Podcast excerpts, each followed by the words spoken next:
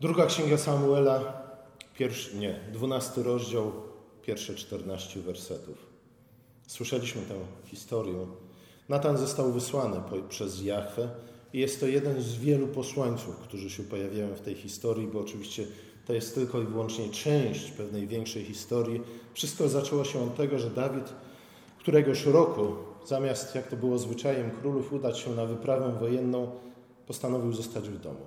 I to jego, ta jego bezczynność, to jego lenistwo, to jego pozostanie w domu niestety stało się początkiem bardzo wielu tragicznych, również dla Dawida, ale przede wszystkim dla całego królestwa wypadków. Dawid posyła po tego, po tamtego.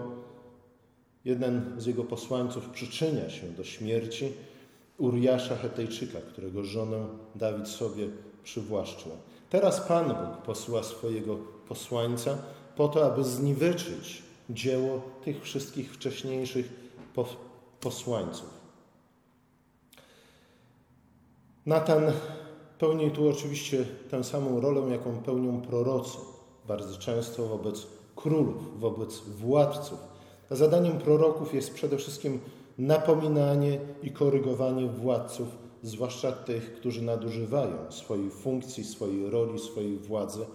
I tak naprawdę to było istotą grzechu Dawida.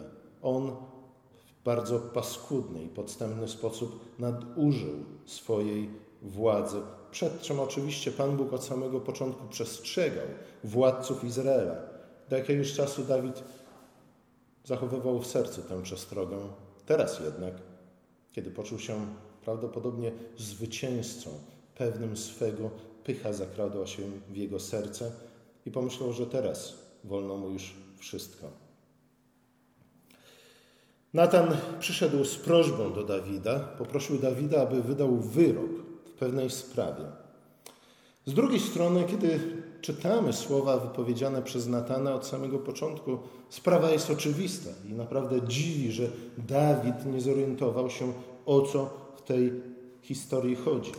Przede wszystkim styl tej opowieści Natana, proroka Natana, jest typowy dla przypowieści, a więc do, dla pewnego rodzaju fikcyjnych jednak historii, które oczywiście mają wskazywać na pewne ważne prawdy, niemniej jednak nie wydarzyły się w rzeczywistości. Wzmianka o tych dwóch bezimiennych mężczyznach była konwencją w tego typu przypowieściach. A z kolei przywiązanie biedaka, to w jaki sposób ono zostało ukazane przez Natana, jest zdecydowanie przesadzone. Dziw, że król Dawid się w tym wszystkim nie zorientował. Być może chodziło o to, że jego pycha, później z kolei jego grzech, tak bardzo zaślepiły go naprawdę, iż nie rozpoznał czegoś, co praktycznie dla każdego hebrajskiego dziecka w tamtych czasach powinno być oczywiste. Jest to historia mówiąca o nadużyciu właśnie pozycji swojej i władzy. Jest to historia wyzyku, wyzysku i gwałtu silniejszego na słabszym. Nie chodzi tu tylko i wyłącznie o zwykłą kradzież. Zwykłą kradzież ze zwykłą kradzieżą mamy do czynienia, kiedy słabszy rabuje silniejszego, albo przynajmniej równy rabuje równego. Tu jednak mamy do czynienia z wyzyskiem i z gwałtem zadanym słabszemu przez silniejszego. Dokładnie tego dopuścił się król Dawid. Przywiązanie biedaka do swojej owieczki oczywiście jest mocno przesadzone w tej historii, ale wynikało dokładnie z wydarzeń, z jakimi mamy do czynienia, a więc które prorok przedstawił przy pomocy tejże alegorii. Mężczyzna ten jadł, pił i spał ze swoją owieczką, do czego z jednej strony Dawid próbował nakłonić Uriasza po to, żeby zatuszować swój grzech i swoje przestępstwo, a również to, co z drugiej strony król Dawid uczynił z żoną Uriasza. Czytamy tutaj o tym, że owieczka spała na łonie tego biedaka. Z drugiej strony dalej czytamy o tym, że Pan dał żony Saula Dawidowi na jego łono. W trzecim wersecie czytamy o tym, że owieczka była jak córka dla biednego człowieka. I musimy pamiętać, że hebrajskie słowo córka to jest bat, a kobieta, z którą Dawid zgrzeszył, wcześniej ją uwodząc, nadużywając swojej władzy, jej imię brzmiało jak? Bat Szeba. A zatem również tutaj wybór słów przez Natana nie jest w żaden sposób przypadkowy. Natan jest.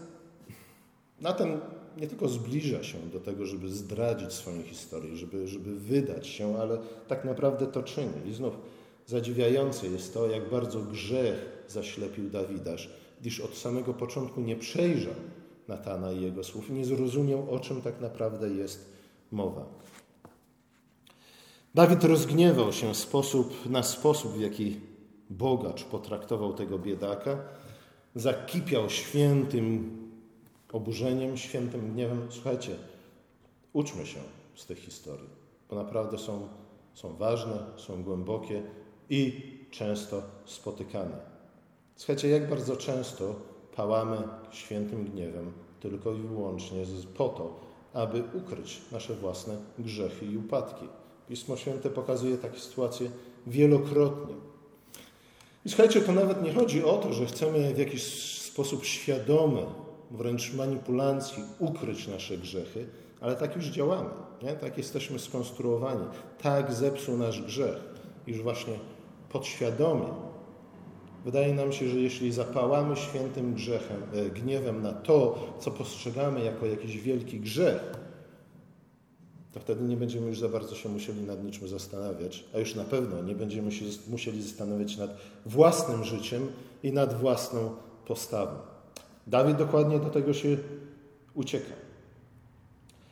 Złość skupiła się na słowie litość, złość Dawida. Bogacz mówi, myślał, że bogaczowi było szkoda wziąć owieczkę z własnej y, trzody, ale nie miał litości dla baranka swojego sąsiada czy też dla owieczki swojego sąsiada. Słuchajcie, dokładnie tego zabrakło Dawidowi. Współczuł tego, temu fikcyjnemu biedakowi i słuchajcie, naprawdę, czytajmy te historie i uczmy się z nich. Nic nowego pod słońcem, jak mówi Salomon, o którym później też będzie mowa. Słuchajcie, jak często litujemy się nad tymi fikcyjnymi biedakami, nad tym przysłowiowym pigmejem z Afryki. Jean-Jacques Rousseau nie? To jest jedna z naszych ulubionych postaci, podobnie jak Pawko Morozow, chociaż z nieco innego powodu Jean-Jacques Rousseau. Nie? On również był człowiekiem, który się, który współczuł. Jego serce, współczucie, które było, wyprodukowało jego serce, wylewało się z niego każdą jego porą. I słuchajcie, czy każdym jego porą, czymś takim. W każdym razie tak bardzo współczuł fikcyjnym, fikcyjnym biedakom, że swoje własne dzieci, co z nimi zrobił? oddał do sierocińca. Nie? Słuchajcie, to jest pewna cecha charakterystyczna. Nie? Jeśli spotkacie kiedyś, a może sami jesteście ludźmi, którzy współczują wszystkim dookoła, z każdego powodu, słuchajcie, to powinno być dla Was ostrzeżenie.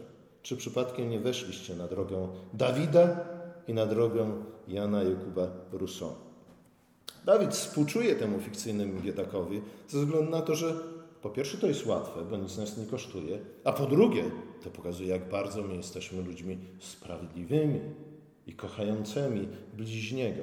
Ale znów, ponieważ nic to nas nie kosztuje, dlatego lubimy się puszyć w ten sposób. Co innego jednak okazać prawdziwą litość prawdziwym ludziom z krwi i kości. Oj, tego Dawid już nie był w stanie uczynić. Uriasz, Batrzeba, nie? Tutaj Dawid był w stanie to wszystko sobie w taki sposób wyjaśnić, zinterpretować, żeby nie było absolutnie nic złego w tym, co on uczynił. Słuchajcie, naprawdę. Zamiast lajkować na Facebooku z powodu tego czy owego człowieka, nie na drugiej końcu planety, któremu się rzekomo krzywda jakaś wielka dzieje, raczej rozglądnijmy się wokół nas nie? i zobaczmy, czy być może po pierwsze my sami nie powinniśmy czynić, wyrządzać krzywdy innym ludziom, a po drugie, być może wokół nas są ludzie, którym jesteśmy w stanie pomóc w jakiś bardzo konkretny sposób. Lajki na Facebooku naprawdę w niczym nam nie pomogą. Mówię Wam to. Facebook po prostu koniec końców usmaży Wam wszystkim mózgi. Są na to badania socjologiczne i psychiatryczne. Słuchajcie, Dawid współczuł fikcyjnemu biedakowi, ale nie okazał prawdziwej litości ludziom z krwi i kości. Wyrok śmierci wydany przez Dawida oczywiście nie był tutaj żadną decyzją sądowniczą, ale był w rzeczywistości potępieniem samego siebie. Także uważajmy, co mówimy, uważajmy, co polubiamy. Ze względu na to, że bardzo często osądzając innych ludzi, osądzamy samych siebie. A może nie uważajmy, może dobrze, może jednak powinniśmy to czynić. Może jednak powinniśmy osądzać samych siebie, osądzać innych, osądzając innych ludzi. Pamiętajmy o tym, że w świecie stworzonym przez Boga każdy otrzyma, zostanie osądzony dokładnie takim sądem, według którego sam sądzi. I ta historia przypomina nam dokładnie tę zasadę. Dawid został osądzony takim sądem, jakim sam osądził, chociaż nie do końca. Bóg jednak okazał się miłościwszy i łaskawszy dla Dawida niż Dawid dla tego fikcyjnego bogacza. Ale o tym później. Słuchajcie, Dawid po pierwsze mówi, że ten bogacz jest winny śmierci, a po drugie mówi, powinien czterokrotnie zadośćuczynić. W Księdze Wyjścia w 21 rozdziale czytamy, że niektóre zbrodnie powinny być właśnie, czy też wymagały czterokrotnego zadośćuczynienia. Nie zaś tylko i wyłącznie podwójnego zadośćuczynienia. I słuchajcie, na ten temat też moglibyśmy spędzić pół roku rozmawiając. Nie? My, nam dzisiaj się wydaje, że wystarczy rzucić przepraszam, a strona skrzywdzona powinna się zamknąć już na wieki i nigdy nie wspominać krzywdy, której my jej wyrządziliśmy. Nie? To przepraszam to takie jest magiczne słowo. Rzucę przepraszam, co, które tak naprawdę oznacza zamknij się i nie odzywaj się już więcej na ten temat. Nie? Słuchajcie, to nie ma absolutnie nic wspólnego z Biblią, z chrześcijaństwem, z wiarą w Pana Boga. Nie? To jest wręcz demoniczne zachowanie i oczekiwanie. Pismo Święte od samego początku mówi, że podstawą sprawiedliwości jest co? Jest zasada oko za oko, ręka za rękę, ucho za ucho. Ona jest najczęściej wyśmiewaną zasadą we współczesnym czasie, również przez prawdopodobnie jakieś 92% chrześcijan, co z kolei, może nawet bardziej niż akceptacja dla tego i owego, e, wskazuje na upadek Kościoła. Ze względu na to, że o czym mówi nam ta zasada? Ta zasada mówi tylko i wyłącznie o tym, że kara powinna być adekwatna do zbrodni. A my się śmiejemy z tej zasady i mówimy: Nie, nie, kara nigdy nie powinna być adekwatna do zbrodni. Słuchajcie, nie dziwmy się, że wszelki porządek upada. No może nie wszelki, ale wiele porządku upada. Dobra, czterokrotne zadośćuczynienie. I słuchajcie, yy, tak rzeczywiście się wydarzyło. Dawid zapłacił czterokrotnie za śmierć Uriasza. W jaki sposób? Tracąc czterech synów. Wszystko to stało się jawne, kiedy Natan wyjawił prawdę stojącą za tę przypowieścią, kiedy powiedział, kiedy Dawid wydał wyrok na tego człowieka, czyli na bogacza, Natan odwrócił sytuację i powiedział: Słuchaj, ale ty jesteś tym człowiekiem, ty jesteś tym bogaczem. Z jednej strony ten tekst mówi o oczywiście miłosierdziu Bożym, o przebaczeniu, który pojawia się po sądzie, czy też po wyroku wydanym przez Jahwe, ale mówi również nam o konsekwencjach tego, co uczynił Dawid. Zaraz Wam to trochę rozbiorę, żeby było bardziej zrozumiałe. Dawid został oskarżony o śmierć Uriasza. Słuchajcie, Dawid, a nie Joab, przy pomocy którego Dawid zaaranżował śmierć Uriasza. Dawid został oskarżony o śmierć Uriasza, mimo że to miecz Amonitów przebiła Uriasza. Ale znów, ten miecz został posłany przez Dawida. Taka jest odpowiedzialność tych, którzy, którzy sprawują jakąkolwiek władzę. Już nie tylko odpowiadają za swoje bezpośrednie, za konsekwencje, za bezpośrednie konsekwencje swoich decyzji i wyroków, ale również za te wszystkie pośrednie. Dlatego nie powinniśmy się za bardzo śpieszyć do zasiadania na tronie. I Pan Bóg mówi: Słuchaj, ponieważ Ty posłałeś miecz za Bogu ducha winnym Uriaszem. Ba, Jak pamiętamy, Uriasz należał do 30 najznakomitszych rycerzy Dawida, a więc był jednym z bohaterów królestwa. Dlatego też Bóg mówi: Miecz nie opuści Twojego domu, Dawidzie. I rzeczywiście tak się stało. Od tego czasu spory i waśnie pustoszyły zarówno dom, jak i królestwo Dawida przez resztę jego panowania. I pamiętamy, że również po śmierci Salomona konflikt ten na trwałe podzielił królestwo. Kto mieczem walczy, od miecza ginie. Słuchajcie, mówimy tutaj o konsekwencjach naszych grzechów. Ale o tym więcej trochę później. Dawid został oskarżony również o zabieranie cudzej własności albo tego, co należało do bliźniego. słuchajcie, Samuel, już na samym początku, prorok Samuel, kiedy Izrael zaczął dopominać się króla, podobnego do królów, jakie mają inne narody, Samuel przestrzegał Izrael przed tym, że dokładnie tak się stanie. Mówił, że słuchajcie, ale królowie wasi będą wam zabierać żony, córki, synów i poddanych. Dawid robi dokładnie to, przed czym przestrzegał Samuel Izrael. I tu ponownie Natan ogłosił, że kara będzie zgodna z zasadą oko za oko. Zabierając cudzą żonę zabierając życie cudzego, e, życie swojego wiernego i znakomitego rycerza, Dawid uczynił zło. A Pan zagroził, że sprowadzi podobne nieszczęście i zło na dom Dawida. Dawid wziął sobie cudzą żonę, więc jego żony zostaną mu zabrane. Co więcej, kara w pewnym sensie zintensyfikuje, a może, a może uczyni zbrodnię Dawida jeszcze bardziej oczywistą i powszechnie znaną, ze względu na to, że to, co Dawid uczynił w ukryciu, w tajemnicy, w sekrecie, jemu zostanie uczynione w świetle dnia i będzie ogłaszane na dachach. I rzeczywiście tak się stało.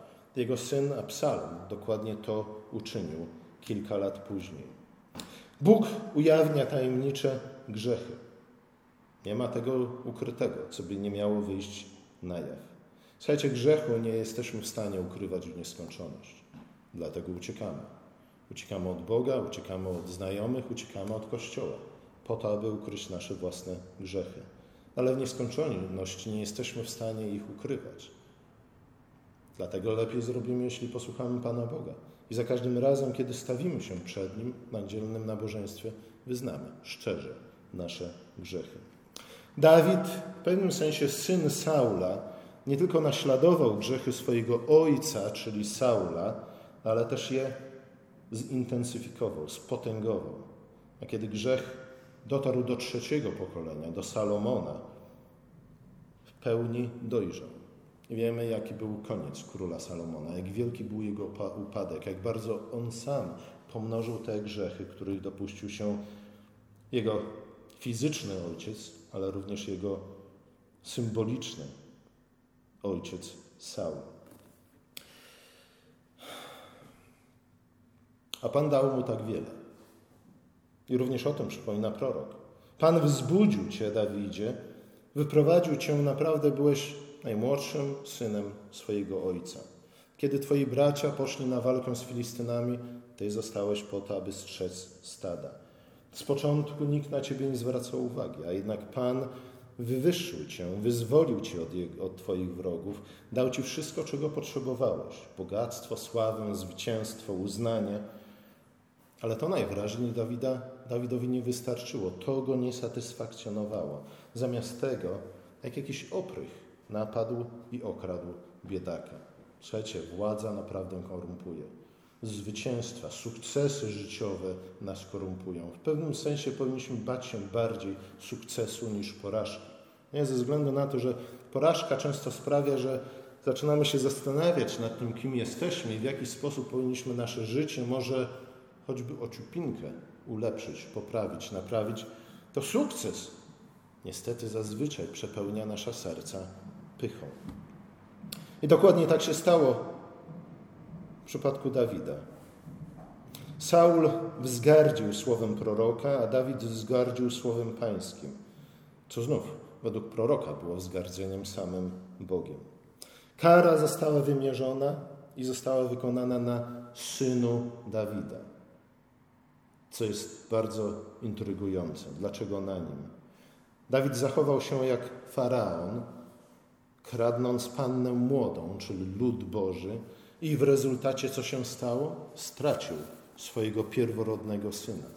I podobnie jest z Dawidem, co znów wskazuje nam na to, że Dawid jest w tej historii przyrównany do faraona z czasów Mojżesza, ponieważ on również stracił pierworodnego syna ze związku z Batrzebą. Ale słuchajcie, i tu chyba pojawia się najbardziej dziwny i niezrozumiały fragment tej historii, gdyż śmierć syna Dawida była nie tylko karą, ale także śmiercią zastępczą, która tak naprawdę otwierała przed Dawidem nowe możliwości, która tak naprawdę dawała Dawidowi drugą szansę. I widzimy, że Dawid to zrozumiał. Kiedy dziecko umarło, dopóki dziecko chorowało, Dawid modlił się, pościł, siedział w popiele, błagał Boga o zlitowanie, ale kiedy dziecko umarło, ponosząc zasłużoną śmierć w zastępstwie Dawida, Dawid wstał, umył się, namaścił, zmienił ubranie, oddał cześć Bogu i zjadł. To może nas zdziwić, ale słuchajcie, to może nas zdziwić, dlatego że za mało czytamy Biblii. Generalnie rzecz biorąc, chodzi tutaj o to, że Dawid powstał z prochu śmierci po to, by zasiąść za stołem pańskim. Było to zmartwychwstanie samego Dawida. Ponieważ zmartwychwstanie ze względu na to, że mamy tu do czynienia ze śmiercią zastępczą. Ktoś inny umarł w jego miejsce. Zmartwychwstanie Dawida zależało od śmierci syna Dawida i Dawid to zrozumiał. I Dawid wykorzystał tę drugą szansę, którą Bóg mu dał. Następnie Dawid udał się do Batrzeby i poczęli drugiego syna. Pamiętamy, jakie było imię tego drugiego syna. Ten drugi syn nazywał się Salomon i został najwyraźniej dany w miejsce pierwszego syna. Imię Szelomon zazwyczaj jest tłumaczone jako jego, czyli Pana, pokój. Ale można je też wykładać w inny sposób, w znaczeniu Szelomo jako zastąpienie albo zastępstwo. Salomon został dany Dawidowi w zastępstwie tego pierwszego syna, który umarł po to, aby dać Dawidowi i Królestwu Bożemu drugą szansę. Słuchajcie, moglibyśmy mówić naprawdę bardzo wiele o typologii tego fragmentu, ale niewątpliwie widzimy tutaj podobieństwo między Salomonem a Chrystusem. A zresztą również między tym pierwszym synem zrodzonym ze związku Dawida z Batrzebą a Chrystusem ale o tym kiedy indziej. Inne imię, które pojawia się tylko raz w tym fragmencie, trochę dalej, kilka wersetów dalej, nadane Salomonowi to Jedidiasz, które generalnie rzecz biorąc oznacza tyle samo co Bogumił, czyli Teofil, umiłowany przez Jahwe. Imię to nie pojawia się nigdzie indziej w Piśmie Świętym w odniesieniu do Salomona.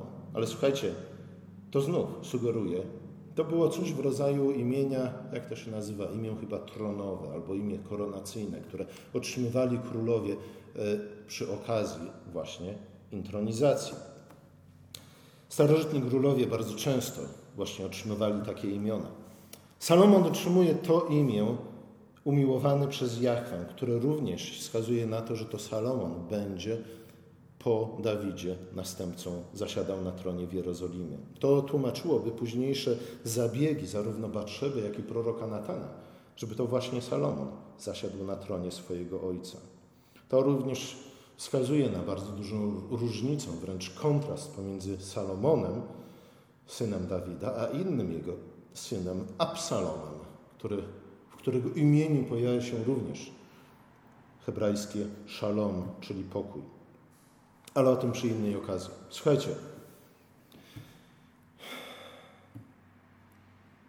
Czego możemy się nauczyć z tej historii? Bardzo, bardzo wielu rzeczy. Ja tylko wskażę na kilka, które wydaje mi się najważniejsze. Po pierwsze, pamiętajmy, że przepraszam jest bardzo dobrym słowem. i powinniśmy się nim posługiwać za każdym razem, kiedy wyrządzimy komuś krzywdę. Ale pamiętajmy również o tym, że e, kiedykolwiek jest to wymagane, spróbujmy dokonać jakiejkolwiek, jak to się mówi, restytucji, zadośćuczynienia za krzywdy wyrządzone. Nie, jeśli publicznie kogoś obraziliśmy, publicznie go przeprośmy. A może przy okazji też publicznie sami nazwijmy się osłem. Nie? W ten sposób to funkcjonuje. Tak to powinno wyglądać. Przepraszam bez żadnej rekompensaty, bez żadnego zadośćuczynienia jest naprawdę niebiblijnym konceptem. Po drugie, pamiętajmy o tym, co grzech czyni w naszym życiu. Grzech nas zaślepia. Słuchajcie, to, to Bóg mówi do Kaina już od samego początku: Grzech czai się u Twoich wrót, czyha na Ciebie, ale Ty masz nad nim panować. Jednak przychodzi w naszym życiu taki moment, i to bardzo dzieje się właśnie wtedy, kiedy wydaje nam się, że, że tak wiele osiągnęliśmy, że jesteśmy takimi mocarzami duchowymi, kiedy stajemy się najbardziej ślepi na zagrożenie płynące ze strony grzechu, a później, kiedy już popełnimy jakiś grzech, ten grzech jeszcze coraz bardziej nas zaślepia, tak jak zaślepił Dawida w tej historii. Dlatego potrzebujemy innych ludzi. Dlatego chrześcijanin, który tylko i wyłącznie ogranicza się do czytania Pisma Świętego w swoim domu albo do oglądania ulubionych kaznodziejów i mówców w internecie, jest złym chrześcijaninem. Ze względu na to, że on odcina się sam, na własną prośbę, od tych innych źródeł prawdy, które najprawdopodobniej potrzebuje usłyszeć czy też posłuchać. Słuchajcie, tak często jest, że czytając o jakichś zbrodniach, zachowujemy się dokładnie tak jak Dawid. Wczuwamy się w rolę albo ofiary, albo sędziego. Nie? Oglądamy jakiś straszny film na temat, nie wiem, Gułagu, Auschwitz albo jeszcze czegoś innego. I wczuwamy się. Nędzników na przykład. Bardzo fajny film a jeszcze lepsza książka. I wczuwamy się w rolę kogo? Tych właśnie biednych ofiar. Albo w rolę tych, którzy najprawdopodobniej przyszliby im z ratunkiem. I płoniemy świętym gniewem na tych wszystkich, którzy ich prześladują i uciskają. Ale słuchajcie, to nie jest zbyt dobry sposób czytania książek i oglądania filmów, ze względu na to, że od czasu do czasu powinniśmy jednak wczuć się w rolę zbrodniarza i pomyśleć, czy byłbym zdolny do czegoś takiego? Czy mógłbym coś takiego uczynić? I słuchajcie, to również jest prawda, którą powinniśmy usłyszeć od czasu do czasu, ze względu na to, że ci zdecydowana większość ludzi, na przykład przed II wojną światową, nigdy by nie powiedziała, że, że byłaby zdolna do tego typu zbrodni, jakich się dopuściła w czasie tej wojny. Nie? Gdyby ich wcześniej o to zapytać. A potem często się dziwili i sami nie rozumieli, Dlaczego ja to zrobiłem? Dlaczego ja dopuściłem się? Na tym polega tak zwany post-traumatic stress order, nie? Nie wiem, jak to się na polski yy, tłumaczy PTSD. Nie na tym, czego na przykład żołnierze na wojnie doświadczyli od innych ludzi. Nie? To nie jest źródłem PTSD. Źródłem PTSD jest co? Jest to, co sam żołnierz, do czego był zdolny, do czego okazał się być zdolny na wojnie. Także Czujmy się od czasu do czasu w rolę zbrodniarzy i zastanówmy się, czy my bylibyśmy do czegoś takiego zdolni. To o wiele skuteczniej zachowa nas od popełnienia tego typu zbrodni niż wczuwanie się tylko i wyłącznie w rolę ofiar albo też sędziów. I słuchajcie, kolejna rzecz. Bardzo często musimy żyć z konsekwencją grzechów. Nawet jeśli nam przebaczono. Słuchajcie, przebaczenie, które okazuje nam Pan Bóg, nie polega na wymazaniu przeszłości, na anulowaniu przeszłości. Nie, to nie jest tak, że nagle my i wszyscy inni zapominają o tym, co się wydarzyło i że nagle wszystkie złe konsekwencje naszych grzechów zostają naprawione. Nie. Słuchajcie, naprawdę rozejrzyjcie się wokół siebie, a może spójrzcie na własne życie, że dokładnie tak to jest.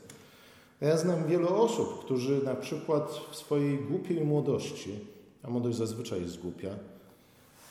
Bawili się w gangsterkę, bawili się w rozboje, bawili się w narkomanię i inne tego typu uciechy. I mimo, że później autentycznie i szczerze nawrócili się do Pana Boga, autentycznie i szczerze pokutowali za swoje grzechy, autentycznie i szczerze odmienili całe swoje życie, muszą do tej pory żyć z konsekwencjami te swoich dawnych grzechów. Na przykład z tym, że nadużywanie narkotyków, czy w ogóle nadużywanie heroiny przez 10 lat wiąże się z nieodwracalnymi skutkami dla organizmu człowieka. Nie?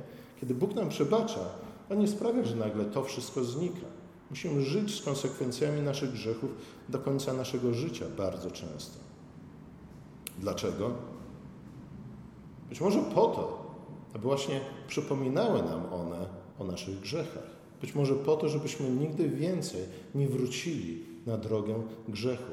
Być może po to, żebyśmy się choć odrobinkę zaczęli bać grzechu, a przede wszystkim tego, do czego my sami jesteśmy zdolni, do czego ja jestem zdolny do czego każdy z Was jest zdolny. Słuchajcie, Bóg, jeśli okazujemy prawdziwą struchę, prawdziwą pokutę, jeśli czynimy zadość tym, których skrzywdziliśmy, to Bóg oczywiście akceptuje tę naszą pokutę i to nasze, tą naszą skruchę. Ale musimy jeszcze jedną rzecz zrobić, żeby z tego cokolwiek dobrego wynikło. Musimy również zaakceptować wyrok Boży, który On na nas wydaje. Tylko ze, względu, tylko ze względu na to, że tylko i wyłącznie w ten sposób Bóg daje nam drugą szansę, i tylko w ten sposób Bóg jest w stanie wywieść z tego złego nawet, które my uczyniliśmy, coś dobrego. Słuchajcie, to jest jedna z najbardziej zastanawiających rzeczy w Piśmie Świętych, że Bóg wywodzi coś dobrego nawet ze zła, które my czynimy.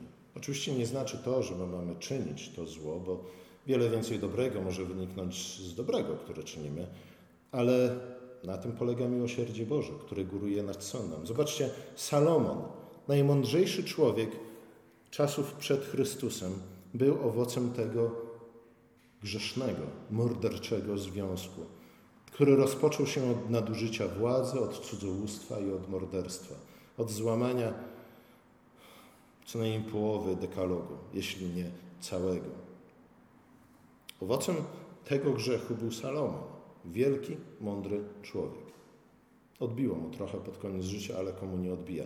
Ale słuchajcie, to znów wskazuje na to, jak bardzo w porządku Bożym miłosierdzie góruje nad sądem, pod warunkiem, w pierwszej kolejności poddamy się temu sądowi, zaakceptujemy jego wyroki, bez żadnych wymówek, bez żadnego ściemniania, a także zaakceptujemy konsekwencje naszych grzechów i tych wyroków, przyjmując to również jako przejaw Bożego miłosierdzia.